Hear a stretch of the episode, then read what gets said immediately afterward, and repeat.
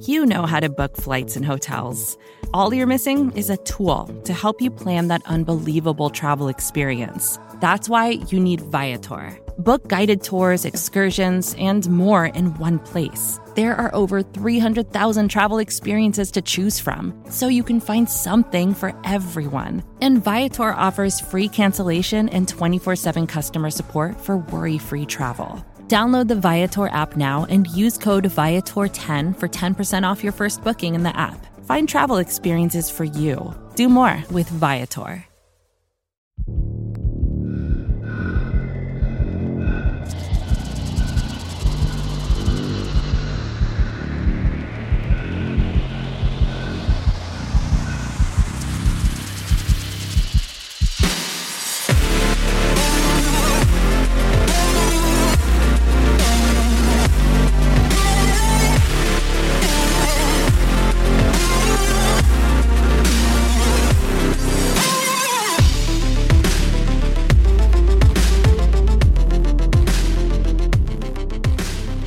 Well, what is going on, Bills Mafia? Welcome. Welcome, Bills Mafia, into the Overreaction Sports Podcast brought to you by the Market Dominator on the Buffalo Rumblings Podcast Network. I'm your host, the voice of the Overreaction Sports Podcast. My name is Joe Miller.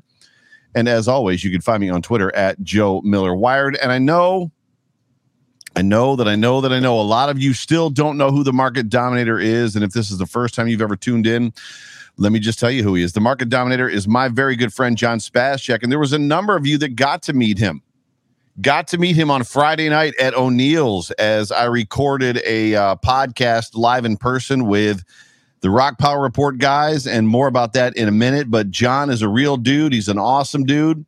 Uh, he is a real estate broker with Keller Williams. Keller Williams, by the way, I say this every week, is the largest real estate brokerage firm in the entire world. And John is pretty much in the top five to 10 real estate brokers in Western New York, pretty much month over month. And oh, by the way, he can help you if you're actually not in Western New York as well. Uh, so if you are looking to buy a house or you're looking to sell a house, I can pretty much, I could give you if you needed testimonials. I could talk about my own sale in this market, this market is absolutely insane. If you know somebody that's bought or sold a home, ask them how happy they are with their agent. It's going to vary. This is what I can tell you. When you walk away from whatever the dealing is that you do with John Spascheck, the market dominator, and his team, you are going to be overwhelmingly happy. Do me a favor. The brother answers his phone. Call him 716 570 3298. That number again, 716 570 3298. You can also email him. I would suggest you call him, but his email address is yourelitebroker at gmail.com.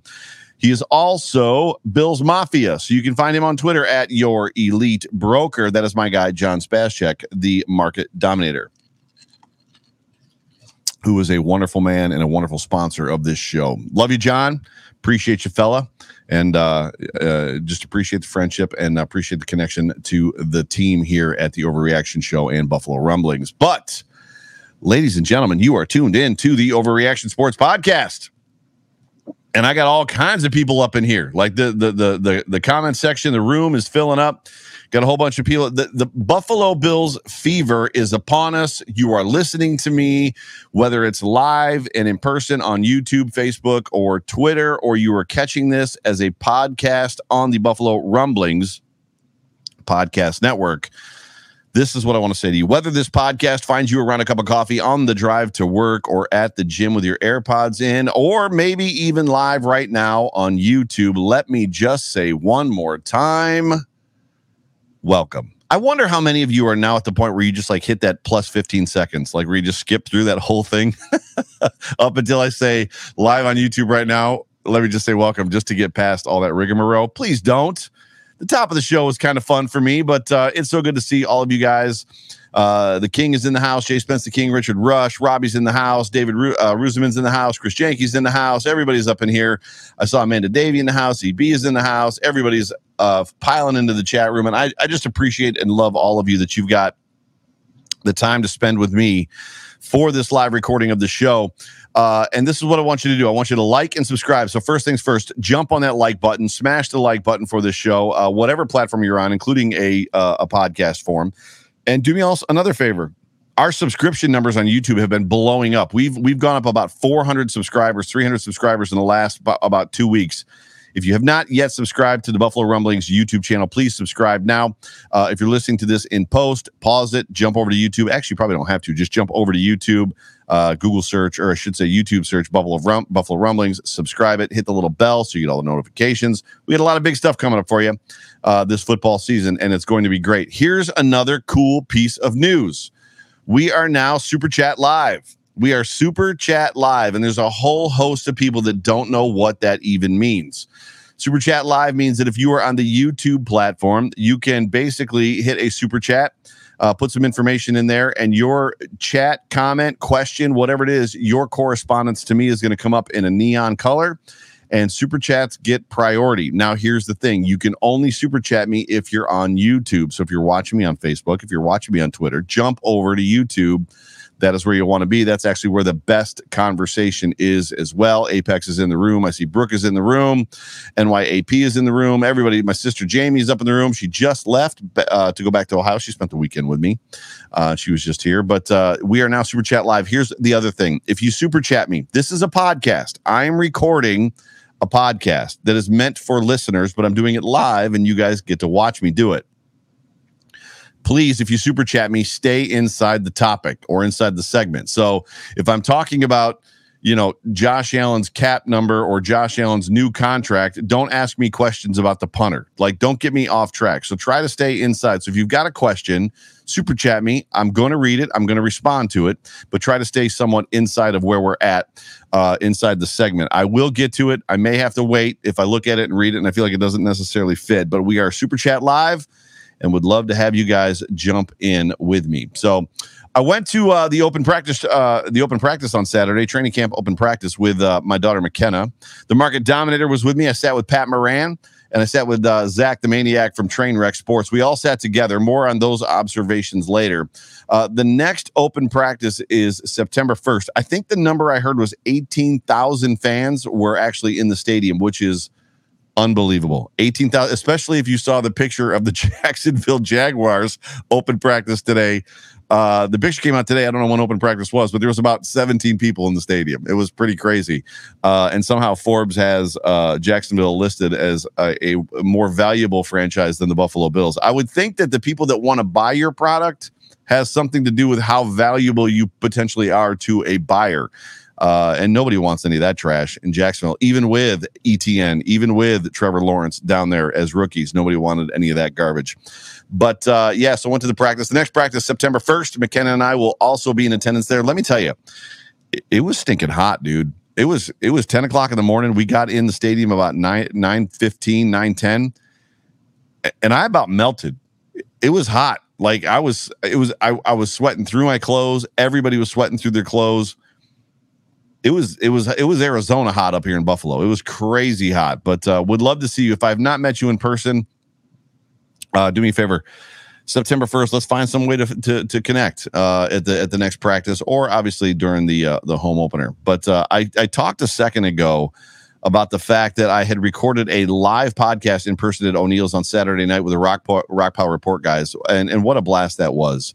That pod is going to drop uh, Sunday night, so you should be able to get it Monday or Tuesday. Go find it. Me, the Rockpile dudes, uh, Pat Moran, and a special appearance from John Fina, everybody's favorite follow on Twitter, John Fina. It's a long podcast. I think it was an hour and 40 minutes. It was the longest podcast I've ever been a part of but it's a good time. Uh, it was a lot of fun. Uh, at that event, it was live. We actually recorded it, like I said, at O'Neill's across from the stadium, and uh, Bill's Mafia was in the house. I got to meet Kristen, uh, Kristen from Bill's Mafia Babes. Crystal O'Ne- uh, Crystal Noel was there. Uh, Leslie, co-founder of the Bills Mafia, was there, along with a host of other folks. And, and, what I want you to do is I want you to pay attention to Twitter and just social media because we're going to do more of these things. I know that the Rockpile guys want to do more of these. Jay Spence and I want to do more of these types of things. These things are going to start popping up uh, more and more. You're going to see a lot of people doing these live things. Uh, also, one last thing about that I said that I was going to give away tickets uh, during that recording, and I did. Uh, tickets that were given to me for the preseason game from my buddy Dana Billings. Uh, and th- those tickets were won by Ali Ozcock, I believe is his last name, or Ozcoke. Uh, he won those tickets. I've already notified him. So, congratulations, Ali. Good job. Uh, hope you enjoy the game. Uh, the Bills' first preseason game is next freaking week.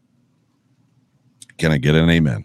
the Bills' first preseason game is next week, Friday, August 13th, 7 p.m. live on in Detroit, live on the NFL Network. Uh, Bills at the Bears, second preseason game, August 21st. Uh, and then a rare Saturday, which is a rare Saturday 1 p.m. game, and then we have another 1 p.m. game, uh, so which makes it less rare, I guess, uh, on the 28th against the Packers at home, the only home one. One more last piece of uh, uh, house cleaning, if you will. The week of the home opener, there is a party at Soho being ho- uh, hosted by Cold Front Report. It's basically the Mafia homecoming party. You want to be a part of that. Jay Spencer King and I are going to be there. Uh, the Bills, Bills Mafia Babes, I think, are going to be there. Or no, no, no, I'm sorry, that's the skate party. And then the next day, Saturday, is the skate party, which is hosted by Jay Spencer King, Bills Mafia Babes, Poncho's Army, and that is uh, solely for charity. So two very cool things. Jay Spencer King and I might be working on something for Thursday night. Uh, more of that to come. The skating party, however, as I'm all over the place a little bit, is at Frank Young's Sports Arena. $15. All that money is going to charity, 4 to 7 p.m. So you are listening to the Overreaction Sports Podcast. And I guess the question that I want to pose to everybody, everybody that's listening, everybody that's watching, is how much are you overreacting to this Josh Allen extension? How much? How much are you overreacting to this Josh Allen extension. We knew it was, inevitable. And there were people that were arguably on every side of the proverbial fence. And there's not really fences to be on the side of because we all wanted it to happen, except for maybe a couple Tyrod Taylor fans that are out there. we all wanted it to happen, but the reality is, is did we, did, you know, when was it going to happen? There was there was people in the camp of do it now. I was in this camp, do it now. He just becomes more expensive with every day that passes. We definitely don't want to do it next year. There's people that felt like, and, and rightfully so, Bruce Nolan is one of those guys. Love Bruce. Bruce is a very good friend of mine. Bruce is one of those guys that's like, you know what? Every time we have seen in the recent future of the NFL that a team gives a monstrous contract to what is arguably or inevitably a one year wonder. Basically, we've only got one year of, of good, solid history from a guy. What happens is, is they tend to fall flat, fall on their face. Carson Wentz, right? Guys like that. But these numbers, man, holy cow. I don't, I, we knew, I mean, Jay Spencer, the King and I were talking, uh, we, we've talked about it several times in this offseason about how big this number was going to be. I think I've talked about I've talked about it with with with Bruce Nolan how big these numbers were going to be. And and the reality is is when you don't think it's going to be 42 million a year until it comes out at 42 million a year. I I I did peg the number. I said it was going to be 6 years. There was a lot of people on the 4-year fence. I thought 8 was too long, so people were on the 8-year fence kind of like modeled after Patrick Patrick Mahomes that he wasn't going to go anywhere. I felt it was going to be in the 6-year land. But it's 6 years kind of and this is if you've not really gotten details for this thing yet, if you haven't read up on it yet, I'm going to give you a little bit. It's a six year extension off of the current contract he has, which is has actually two more years on it. Six years, $258 million. It adds, as I just said, six years to his contract. He's got a $150 million guaranteed, 100 of that guaranteed at signing. $150 million guarantee, which makes him the second highest paid player in the NFL behind Patrick Mahomes and the first player ever with $150 million guaranteed to him. So he has one of the firsts and he's second in the other land. Highest, uh, most guaranteed money to any NFL player ever in the history of the NFL. And he's the second highest player. That contract total with the existing two that he has, because he still has this year to play He's got 2022 to play on his rookie deal because the Bills, as you know, picked up his fifth year option. That puts that total total contract, basically extension that he has with these two years and the six, at 290 million dollars for all eight years, and it puts him here through 2028. Man, I could shed a tear. I'm not going to cry.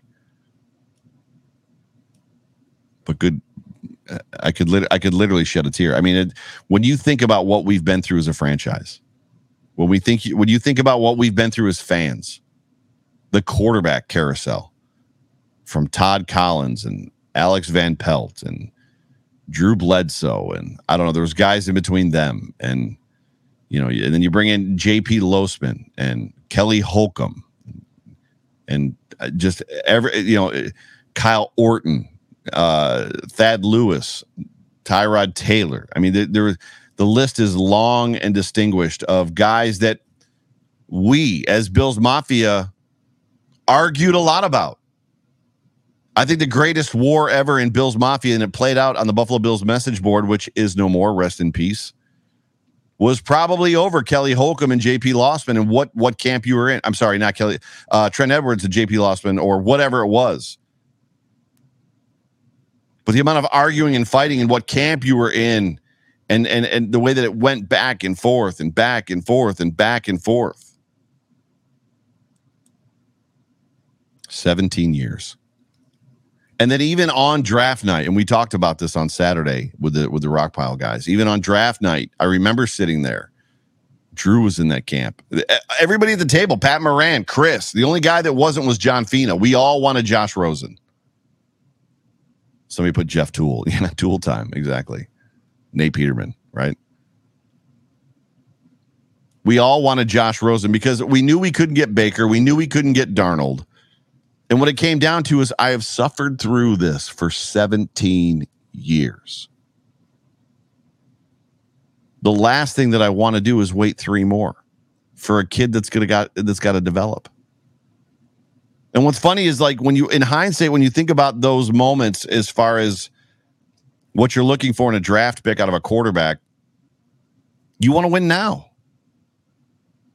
You want to win right now. You don't want to wait. You're not thinking about character. You're not thinking about fit with the team. You're not thinking about fit with the city. You're not thinking about is he a nice guy? You know, does he love his mom? Does he love his dad? Is he passionate? Is he a gamer? I'll be honest with you. For me, when I was when I was going Josh Rosen over Josh Allen, I literally read the stupid draft stuff that we all read. Josh Rosen was ready to play right now.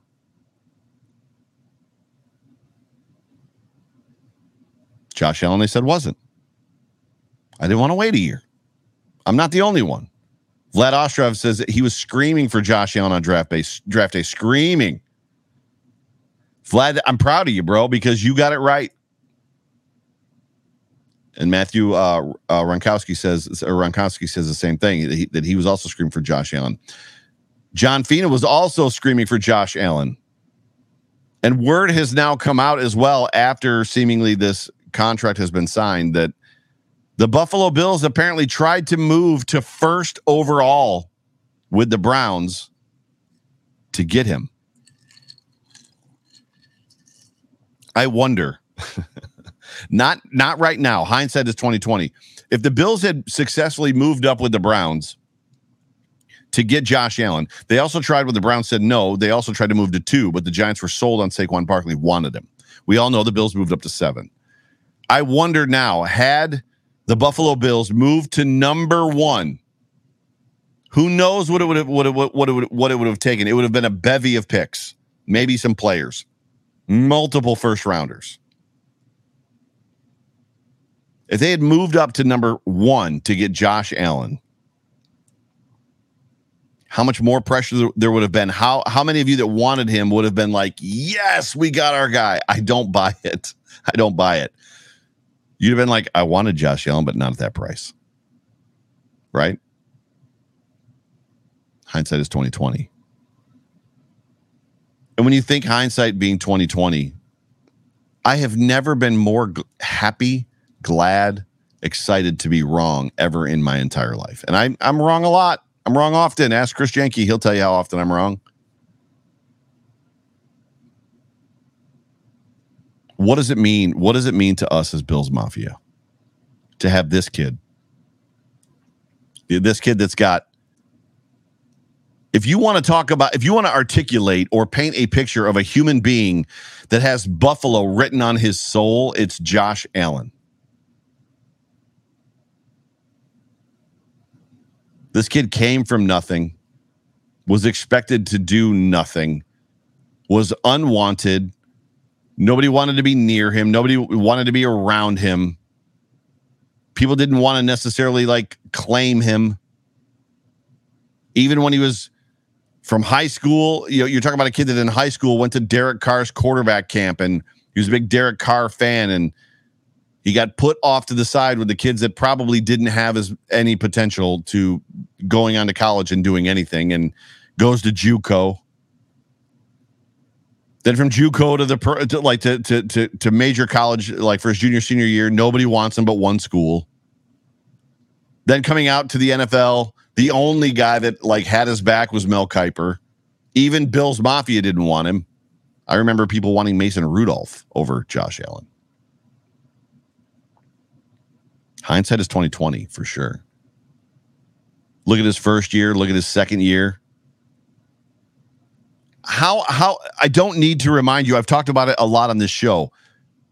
Before tw- the 2020 season, before last year his breakout season, Aaron Schatz from Pro Football Outsiders said that the Buffalo Bills were and I quote, were a Super Bowl caliber roster except for Josh Allen. Aaron Schatz said on a local radio station that he had run a thousand simulations, none of which ever had the Bills even making the playoffs with Josh Allen. It may have been 2019. I don't remember. But regardless, he was basically saying that the biggest hole in his football team is Josh Allen. And now you're looking at a guy that's basically the entire football team. We heard conversations as well that Josh Allen may never be, quote unquote, may never be a 60% guy. And then he answered the bell by basically going from 58 or 59% in 2019 to 69.5% completion percentage in 2020. But what does it mean?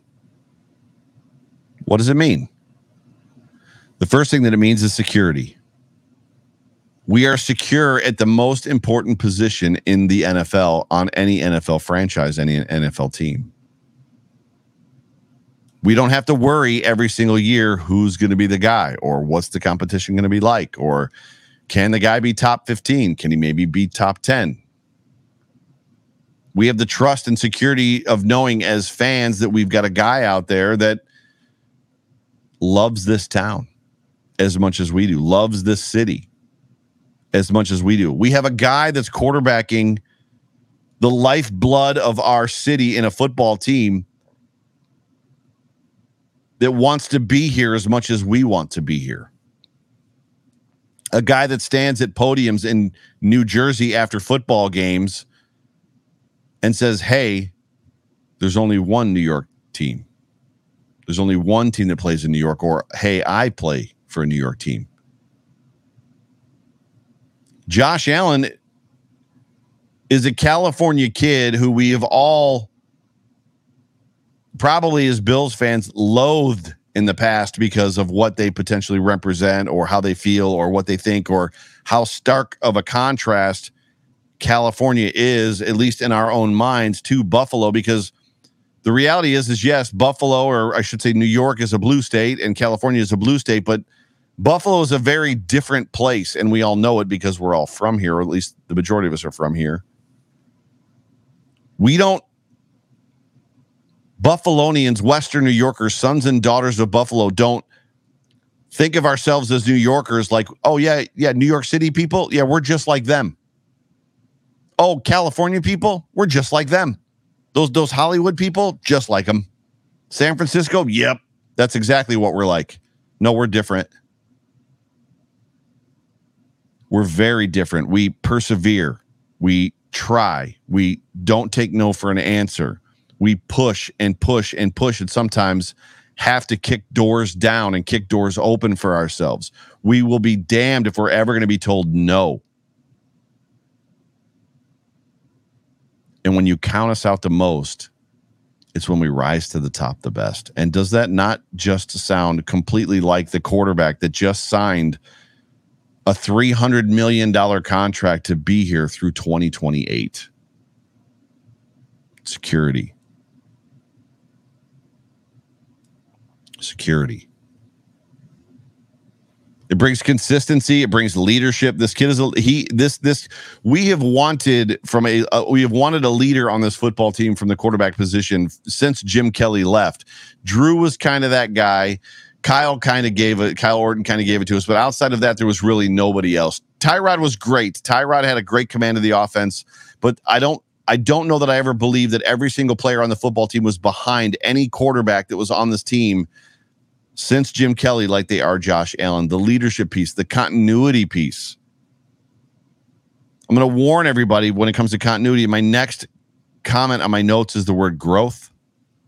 What's up, Daniel Gowers? Just got here. Good to see you. Jump on that like button, brother. Continuity and growth just because your quarterback signs a $42 million a year contract, which, oh, by the way, won't kick in until 2024, 3, 2023, it doesn't mean that he's not going to throw three interceptions and a half. It doesn't mean that he's not going to fumble the football away. It doesn't mean that he's not going to have bad football games.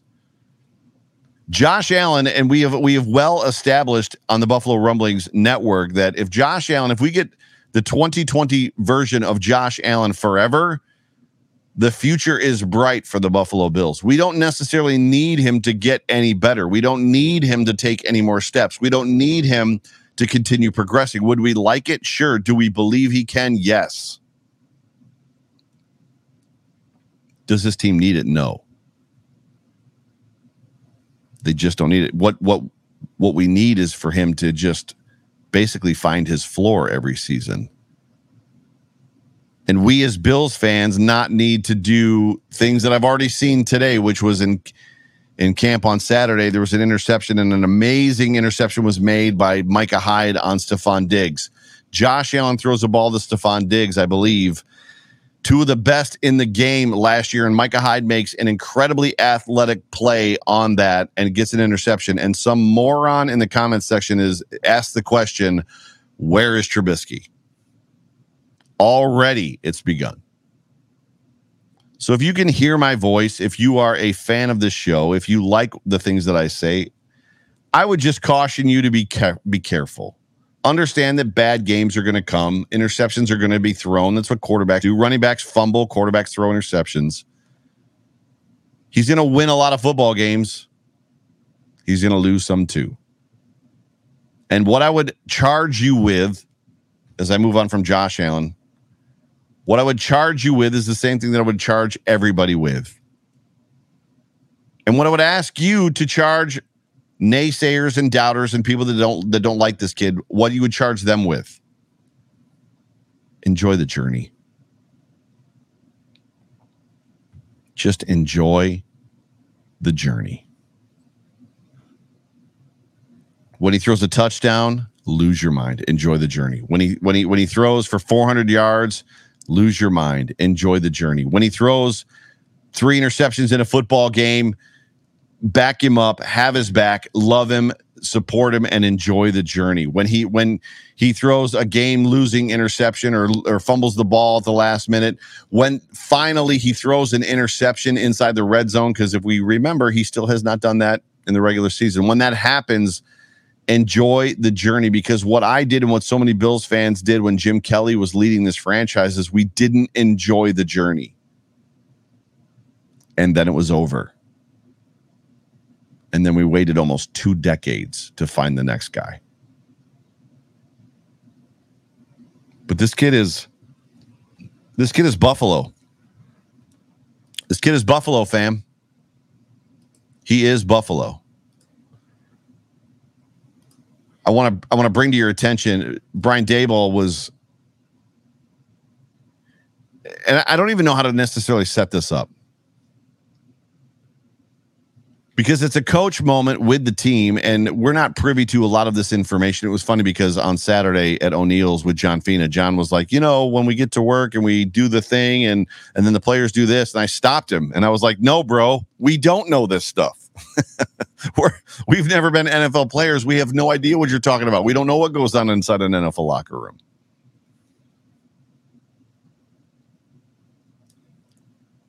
but bringing everybody back to what Josh Allen is and how he connects and relates to everybody else and what that story is. And I saw a couple tweets today as well that the greatest 30 for 30 or NFL life story that like is ever going to be told is Josh Allen's. And it's probably going to be true because nobody wanted this kid. And it's only fitting that he ended up in Buffalo, the city that nobody wants to be in. But there was an article today. I, I, don't know where the article was. I don't have the reference. I just saw it on Twitter. It says an example of how the coaches are delivering that message, the message of just the team. Offensive coordinator Brian Daboll, in a meeting earlier in camps, asked every offensive player and coach to stand up. Hey, everybody, if you're on the offense, coaching, staff, player, stand up. He then said to them, Brian Daboll did, if you're a coach and you've ever been fired, please sit down. Daboll said, and every coach in the room sat down. Every single coach in the room sat down. Okay, Daboll continued, if you're a player and you've ever been cut or traded, sit down. And a large group of the players sat down. And then Daboll continued and he said, if you weren't picked in the first round, please sit down, Daboll said. And suddenly the only person left in the room was Josh Allen standing up. The only other first rounder on Buffalo's uh, Buffalo's offense is a backup quarterback named Mitchell Trubisky, who, by the way, got fired. He didn't get cut, but they didn't want him anymore. Who sat down with the cut or traded or unwanted group, even though he technically wasn't cut or traded by the Bears, he just wasn't resigned. Brian Daboll looked at Josh and he said, How many scholarship offers did you get out of high school, Josh? Josh Allen replied, None. All right, Daboll said. Let's all remember where we came from. And that just solidifies the whole entire situation, the whole, every single thing that you need to know, understand about this football team, about Josh Allen, about where they're coming from is exactly that. And I love this. The first super chat that Buffalo Rumblings has ever gotten is from my man Apex. This is the very first super chat. Apex comes back in and he says, Wildest Dreams Land for eight more years. It's what it is, Bills fans. This story, what's going on with Josh Allen, what we're living out, everything that we're talking about is literally, literally the definition of wildest dreams land. When you, when you, Think about it. In 2018, Josh Allen's going to be a, a, potential MVP player. Oh, pff, not in your wildest dreams. Josh Allen's going to going to sweep the AFC East uh, in a couple years. Oh, you're out of your mind. Not in your wildest dreams. The Buffalo Bills behind Josh Allen are going to make the AFC Championship. Pff, not in your wildest dreams. Uh, oh yeah, well the Buffalo Bills and Josh Allen, he's going to have like almost a seventy percent completion percentage. Oh my God, dude! Not in your Bills fan. You're crazy. Sit down. Not in your wildest dreams. Do you get it now? All of 2020, I said wildest dreams land, hashtag wildest dreams land. That is what we're living in. And I'm super duper excited to like have a conversation going into 2021. I was just talking to Jay Spence the King about two hours ago that I think I'm going to get to carry this phrase, hashtag wildest dreams land, maybe make a t shirt. Wildest dreams land. Because that's the season, that's the that's where we're at. Cherish every single second.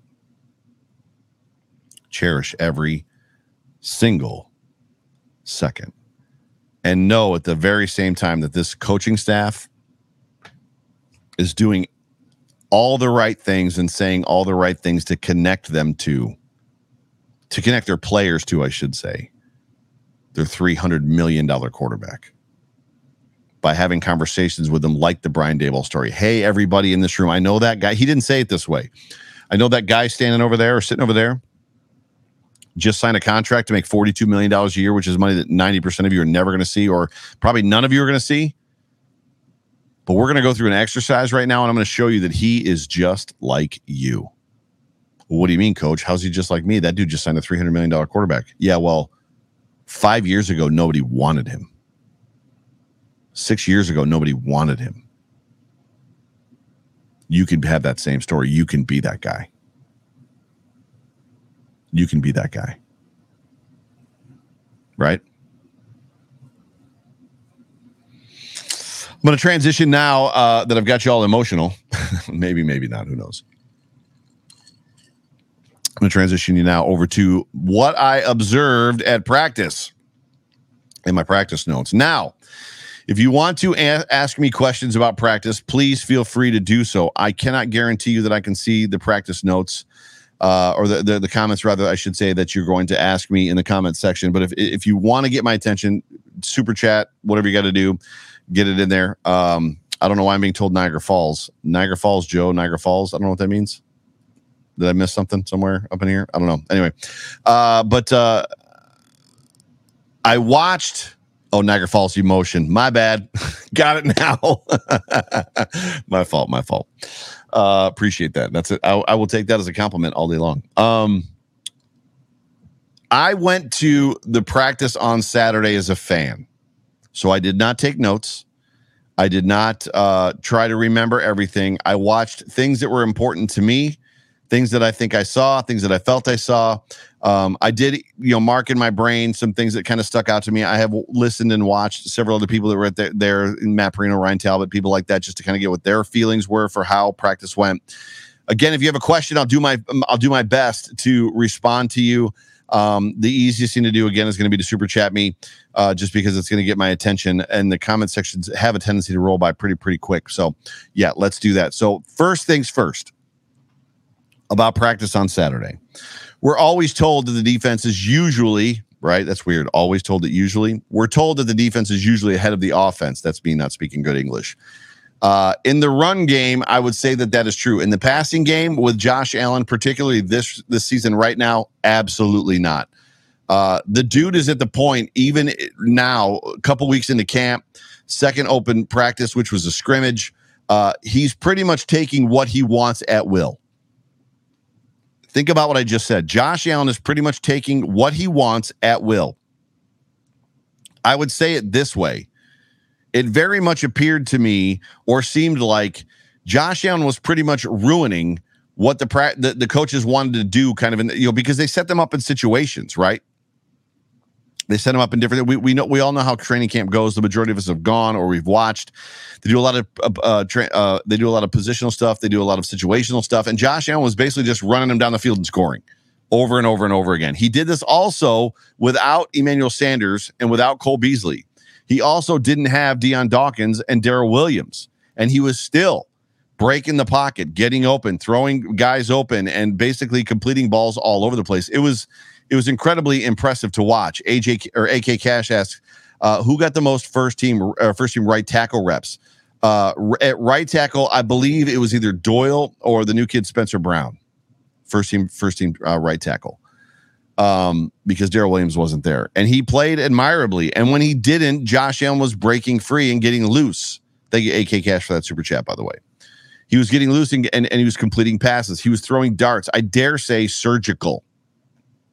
He was throwing lasers all over the field. It was unbelievable to watch.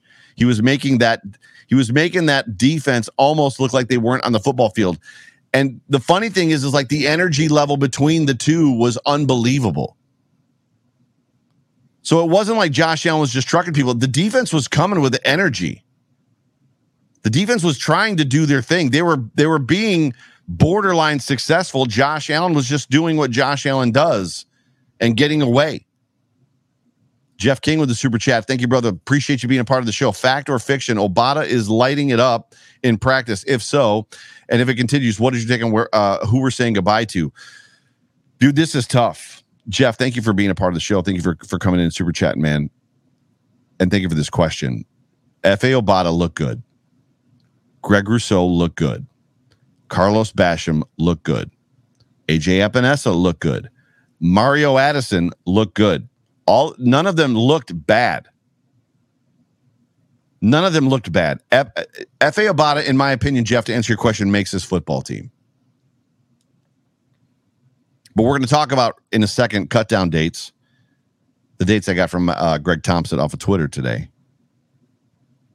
And we're going to talk about the fact that the Buffalo Bills, briefly, we're going to talk about they're going to have a very, very, very, very difficult time with numbers at a couple key positions, and one of them is defensive line.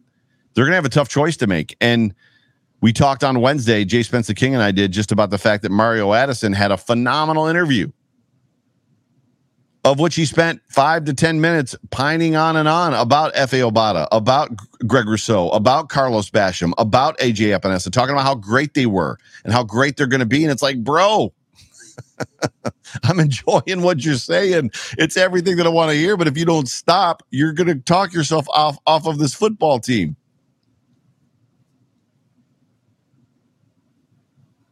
They look good, man. I believe Efe Obada makes this football team. He is lighting it up in practice. The length and the speed and the quickness that the Bills have gone and got between Rousseau and Obada is incredible. And oh, by the way, Jerry Hughes still has yet to play play a snap in preseason. Oops, two seconds. Brian Bowers with the super chat. Okay, voice. How are the receivers not in a, in our top four or five looking? Uh, who is making the talented team at wide receiver? So these were my, and you're getting ahead of me, but that's totally good, Brian. I appreciate the super chat. Appreciate you being a part of the show. You're the man. Uh, and I highly expect and anticipate you to be on with me for the Bills Mafia Time to Shine preseason uh, pregame shows every Saturday night before the game when the season starts. Uh, the, the, the the wide receivers. So I've got this is what I've got uh, as far as wide receivers wide receivers go. So Emmanuel Sanders, as I told you, was not on the field. Beasley, and by the way, can, can I just stop right here? Cole Beasley's running around the football field, ball of energy, little short five foot eight dude, ball energy. right? Who doesn't love Cole, Cole, Beasley? Oh, yeah, there's a whole bunch of people on Twitter that don't like Cole Beasley, or at least seemingly don't like Cole Beasley, who have all forgotten about Cole Beasley uh, since all this like other stuff have happened. Stadium information, practices have started. Josh Allen now signs a $300 million or $258 million contract, 300 total.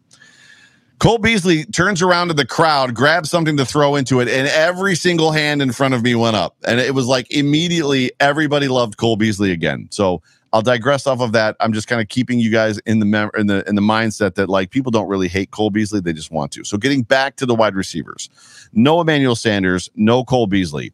Uh, the, the the starting guys, Stefon Diggs does whatever Stefon Diggs wants to do on a football field.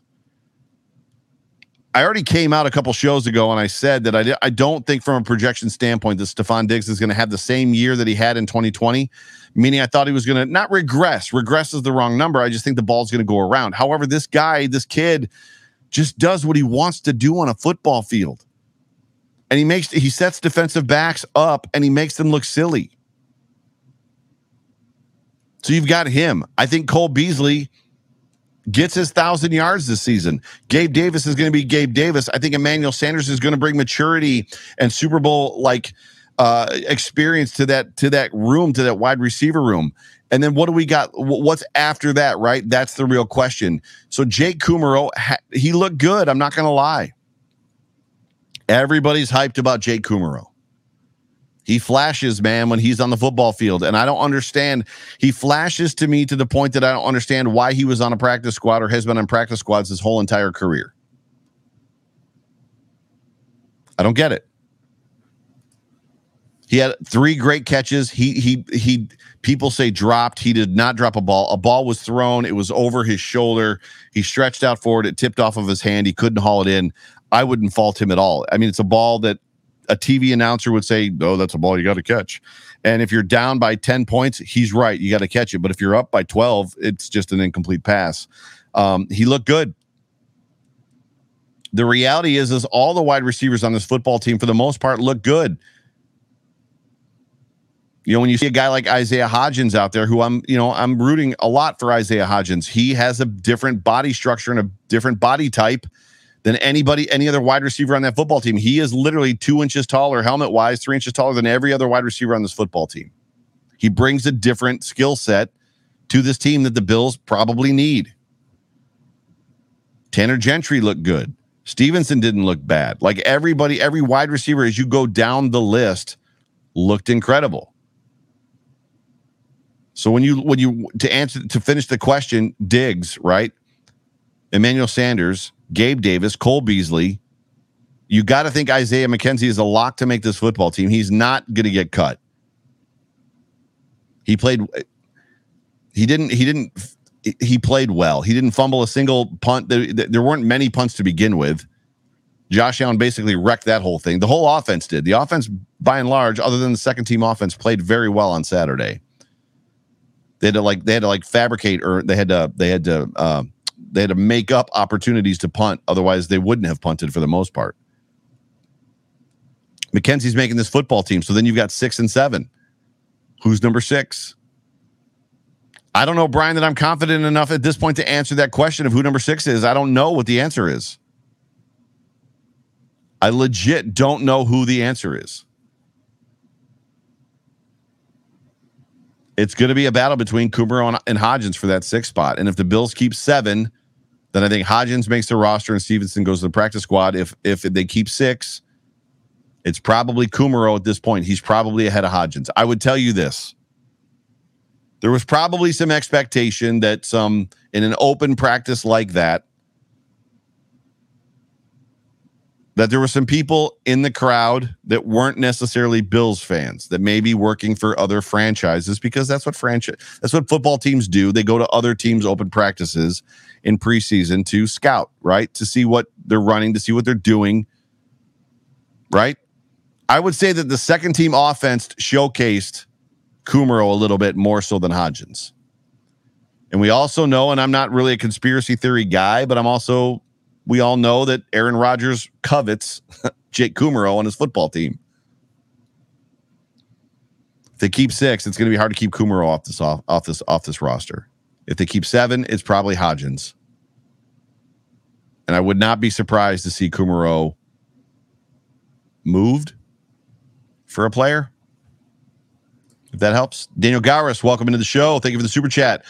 Who are the O line starters? How was the left tackle doing? So I don't. I believe that Spencer Brown was the left, the offensive left left tackle. He was. He was the starting left tackle uh, uh, for for the first team. He did very very well. He actually used his size well against uh, specifically Greg Rousseau and some of the other guys. Uh, but I think left to right, if I'm not mistaken, it was Rousseau, Bucker, uh, and then Morse, and then Cody Ford was playing right guard and then uh, uh, I I, I want to say it was Doyle on the right side at right tackle. I I don't want to say it was that every single time they were shuffling guys out. I'm going to be honest with you; it's tough at times because there's 93 players out there, and it gets it gets hectic after a while when you're just basically not taking notes and just kind of watching what's going on. Uh, but uh, it's not the starting offensive line that was out there is not the starting offensive line that's going to be or is the what is the word I'm looking for? It's not starting off offensive line that the Bills want. I would say this Josh Allen ran and broke the pocket a little bit, had to. But the amazing thing about this kid that we have until 2028 or through the 2028 season is that's when he's at his best, is when he's running running out of the pocket. I mean, he's at the point where teams don't want him outside the pocket; they want to keep him in the pocket. And that defensive line was doing; they were doing well they were uh, the first team defensive line was doing well. They were getting through. Josh Allen was just doing whatever Josh Allen wanted to do, which was causing a problem. Back to my notes. Good questions. Thank you for the super chats. You guys are awesome. Jump on that like button. We got 25 in here. We can definitely get more than 25 going. Jump on that like button. The rough the run game looked rough. The run game still looks rough. Zach Moss took almost all the first team reps. Again, the offensive line was not complete. Dawkins and Williams was out. I would I would dare to say Cody Ford is not a lock. He's not going to be playing left guard. We already know that because Brian Daboll said that he's not playing ref, left guard. Oh, you know what? I said, uh, I'm sorry. I said Bucker was playing. I'm, I'm wrong. Bucker was not the starting left guard. It was Feliciano. I apologize. So backing backing up. It was it was it was Spencer Brown, I believe, Feliciano, Morse. I could be wrong about this, and then it was uh, Cody Ford and uh, Doyle. I think that's who it was. But Cody Ford is not a lock on this football team as far as uh, playing right guard. This offensive line still might be a little bit in flux. It'll be interesting to see how it kind of pans out. But the old line is not complete. I would say that they've not necessarily found a rhythm, and the run game still looks like it's struggling a bit. The second team offense also did not look good. The defense, the second team defense looked much better, much better against the second team offense than the first team defense did against this, the, the first team offense. However, the first the second team offense doesn't have a guy named Josh Allen on their football team or on that squad. Trubisky looked I don't want to say he looked lost, but he looked like he was swimming a bit, right? Does that make sense? Like he looked like he was, you know, I saw him staring down at his wristband quite a bit when other people were on the on, on the uh other people were on the on the field as far as other teams were on the field. He did. He missed some completions. He missed some easy throws. He just he just struggled. He looked like he's new to the system, which maybe that's to be expected. Maybe you know if something were to happen, God forbid, to Josh Allen, week six, week seven, week eight, he's much you know he's much more into where he's more reading and reacting versus kind of forcing stuff. Trubisky, Trubisky just didn't look good. For instance, there was one play in particular. Uh, Trubisky was flushed to his right, and he's running out to his right, and it was basically the typical Josh Allen play that we see all the time. Josh Allen's running out to his right. He finds a guy like on the border, on the boundary, fires the ball in there, Beasley or Gabe Davis, and the guy toe taps the line, and it's a first down. Trubisky had that same exact setup. He, he's flushed out. He rushed. He runs to his right. He's got, got defenders chasing him. I literally, it was coming at me. The play was coming at me. So he was throwing at me on where I was sitting in section 133. Uh, and literally, I thought for sure he was going to do the exact same thing Josh Allen did. However, he chucked the ball three, four yards over the head of the receiver out of bounds. So basically, he ran to his right and threw it out of bounds because he either didn't trust his receiver or he didn't trust his arm, which is something we don't see from Josh Allen. Trubisky just they just didn't look sharp in the second team. And I would be honest with you, at this point in time, there's probably a wider gap growing between Devin Singletary and Zach Moss. And who's catching up in that conversation is probably Antonio Williams. Antonio Williams had one run. He was playing with the third team a little bit. Uh, and he had one run in particular where he he broke out to his to his left and then basically for a brief second, uh, a zone hole opened up and he cut back to his right. And it was a great read, like the vision that he had on it. And he darted and took off. I think he scored or he really got close to scoring on the play. It was incredible. Got a super sticker. I don't know what that means. Vlad sends us a super sticker. Appreciate it. I know it's. I think it said I'm a fan. It did. Number one fan. Vlad, you are man. You're a number fan. You're you're you're. appreciate you being a part of this show. Appreciate appreciate everybody being a part of this show. Everybody. Jake Fromm, just a, just an observation. Jake Fromm was getting first team reps, not first team reps. He was getting first reps on the third team uh, over uh, uh, Davis Webb. Webb looked good though. He's got a lot of zip on his ball. He's not a bad football player. I didn't think Fromm necessarily looked bad either. It'll be interesting to see how that battle kind of plays out and where that ends up. Matt Breida looked okay.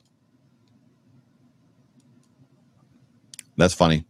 Chris Jenke literally just asked, "How did Jake from Jake from State Farm look? Anything noticeable? Nothing noticeable. He, I mean, he's got some zip on his ball. Same, uh, similar situation. I mean,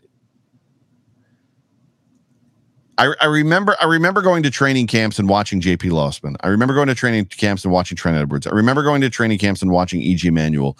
I remember going to training camps and watching these guys and being like, "These guys are good." Like, I don't know what the problem is. I don't know why the media in town is hating on these guys so much? Why are why are why are the the, the beat reporters talking about how much these guys suck? And then you put a guy out on the football field like Josh Allen, and everybody looks just totally different. It's like, oh, that guy's the starting quarterback, and everybody else is kind of like in the mix. Fromm didn't look bad. Davis Webb didn't look bad. Breida looked okay. A guy that flashed on the football field was Tyler Matakevich. I want to take you back to the Dolphins game, the last football game of the season against the Dolphins last year. And Tyler came in in the second half and he played backup uh, linebacker. This kid to me is making an argument and, and has a conversation to be in the, the linebacker room going, guys, I know that I'm a special teams ace. However, I can play linebacker. If somebody's injured, put me in. He had an incredible interception in practice. The dude is a ball of energy and passion when he's on the football field. He reminds me of Dane Jackson when Jackson gets on the field. Jackson gets on the field, the ball comes somehow the ball finds him and he makes a play. Matakevich is the same way. AK Cash Super Chat asks me, How did tight end 49 look? Tight end 49, help me out here. Uh, Reggie Gilliam is 41. Reggie Gilliam played uh, fullback pretty much the whole entire game. Uh, as far as the other ones, uh, Sweeney dropped an easy pass. Dawson looked pretty good. He looked all right. And then Hollister uh, made a pretty good catch, uh, a catch he had to stretch out for, which I was surprised he caught it. If I had to judge off of one practice between the three of them, it's going to be Hollister, which is, I know, something that we don't all, all want to hear, but I love Dawson Knox. I'm just, Jacob Hollister just looks like he can be the guy. Mm. That's what I missed. All right, gotcha, gotcha, gotcha. Tremaine Edmunds, 49. Everybody listening, everybody listening this right now, like on a podcast, like, no, he means Tremaine Edmunds. I don't remember seeing a lot of Tremaine. It doesn't mean he played bad. It doesn't mean he played good. it doesn't mean anything. It just means that I don't remember seeing him or Milano. So if I had to make a note to myself, and somebody else might disagree because they may have been focusing on uh, Milano and and Tremaine Edmunds, I just wasn't necessarily paying attention to Tremaine Edmunds, and I don't remember him necessarily flashing. So, uh, but yeah, uh, for all intents and purposes, he's going to be obviously good. We're we're hoping to see him. He needs to take the step that we're all expecting him to take this year. Uh, Vlad is uh, basically running me right to where I want to go. How was the new punter? I'm going to start with Bass. And I don't know how many of you are old as me and remember the old Bassomatic SNL commercials or uh, SNL skits, but that kid looked good. In warmups, he was just booting the ball. Uh, it was just, it was incredible. He, I don't know that he missed one. I, from when I was, he may have missed one and I missed it uh, Chris Jenke asked the same question. How did Bass look? I've heard good things. Well, you'll continue to hear good things. Brendan McCauley asks me if I'll be going to the home opener with the Fanatic squad. Uh, Jay Spence the King and I are going to be set up in Hammer's Lot uh, with uh, doing some giveaways and doing some stuff like that. We will actually be there with the Rumblings crew uh, and some other people. So look for Jay Spence the King and myself uh, for the home opener tailgating in Hammer's Lot. Uh, we've already got a spot reserved. Uh, Tyler Bass looked incredible. Haack looked incredible. The problem was is the the the first team offense and even the third team offense wasn't really giving them a chance to punt. they weren't doing a very good job of giving them punting situations. But uh, special teams, it looks like we're going to be okay. The the big question is going to be kick returner, punt returner, right? And right now it seems like Isaiah McKenzie has a stranglehold on that. I remember Stevenson dropping but recovering one punt. Outside of that, I don't remember recalling a single punt getting dropped, but there weren't a whole lot of them either. But at this point in time, the confidence uh, uh, when you when you see Isaiah McKenzie on the football field right now, he literally looks like he's just beaming with confidence. If he can keep that confidence up, I believe he not only gets the position, owns the position, potentially is re-signed next year in that position as a contributing wide receiver. He just he was just oozing confidence on the football field, and not only at wide receiver, but also at punt returning. It was just it was just incredible to see. Brian Bowers asks, same thing as last year. Didn't Bojorquez had the least amount of punts last year. Yes, Bojorquez punted, I think, a league least uh, in the NFL last year for the Buffalo Bills. How did the defense look as a whole? Chris Jenke asks. Uh, they looked okay. Again, it was it was hard to tell because on the first team, Josh Allen was literally just having his way with them, even though they were making plays and doing and getting and beating their blocks and getting off their blockers. Josh Allen was just making plays. The second team offense did not look as good. They punted the most. They punted, I think, every time but once. Whereas Josh Allen, I think, only had to punt once. And then the third team offense also looked very good, good against the third team defense. So yeah, pretty good stuff. If you guys have any more uh, camp questions, please feel free to ask me. Don't be afraid to jump in. Don't be afraid to super chat me. Uh, get my attention. I'm going to move on now to cut down dates. But if you have a camp question, feel free to jump in and ask it. Cut down dates. August 17th, the Buffalo Bills have to cut down from 93 to 85 players, which isn't a big deal. Eight.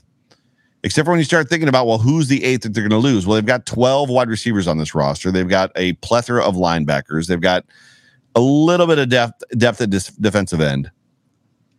They've got guys on this team like Bobby Hart, I would expect Bobby Hart to be one of those first eight guys to be gone. Jay Spencer King asks, How did Zach Moss look? I would tell you he looked like he looked last year.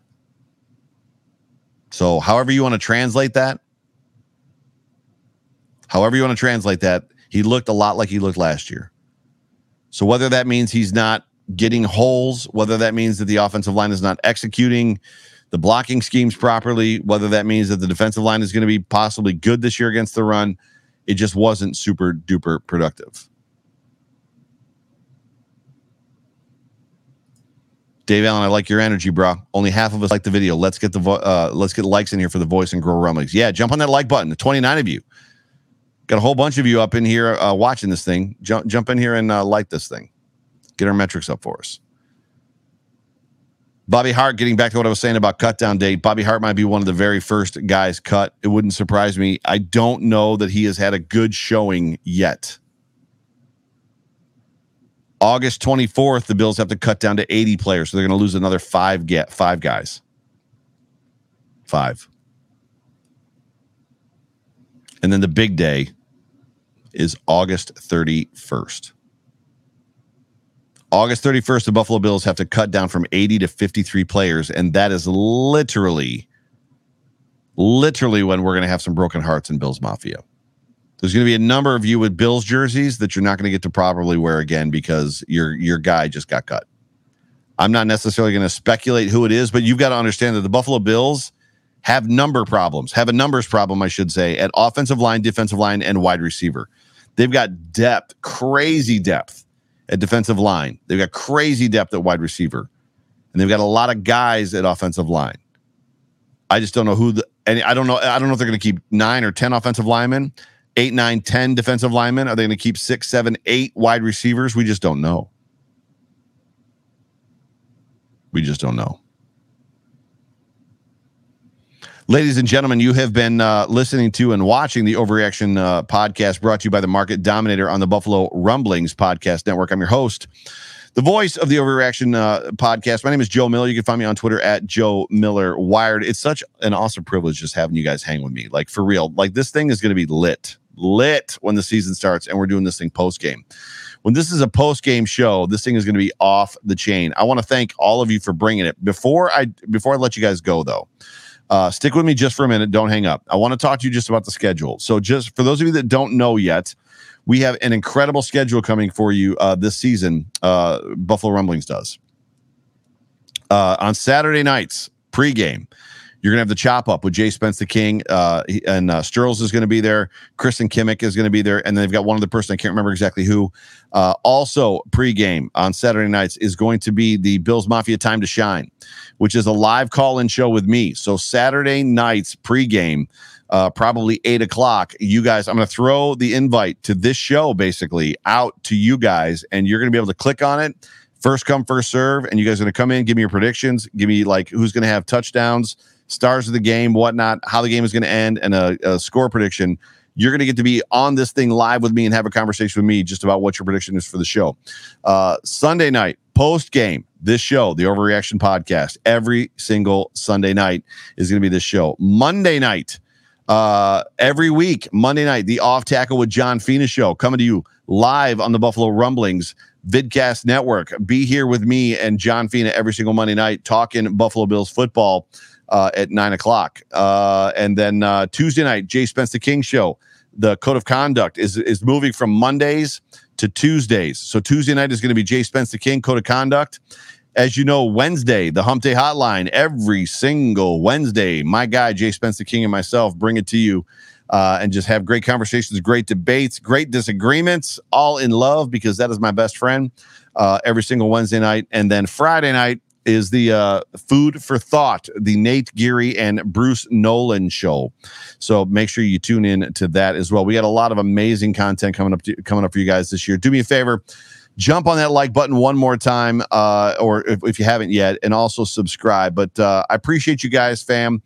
This was a lot of fun. I uh, I'm so thankful that uh, just to have this opportunity. I'm thankful to be a part of Rumblings. I'm thankful to just get to talk to you guys and just it, it, I it never it I say it all the time how much I appreciate you guys and how much I want to meet you guys and how much I want to be connected to you guys. It's not fluff. I'm not saying it because it's not true. Literally, literally, I'm looking forward to this year, this season, some tailgates, some games, some pregame party type stuff, whether it's on Friday nights or Saturday nights, connecting with guys like Richard Rush or uh, Dave Thorpe or whoever. I'm just excited to connect with all of you guys. So uh, I'm looking forward to this season. Looking forward to meet with you. Got a couple more weeks. Next week, Friday night. Next week, for I should say this week. This week, Friday night, because it's Sunday. This week, Friday night, Buffalo Bills football. Buffalo Bills football live on the NFL Network. Ladies and gentlemen, you've been listening to the Overreaction Sports Podcast. I'm your host, Joe Miller. Appreciate you guys. Love you guys. We'll talk to you next week. Go Bills.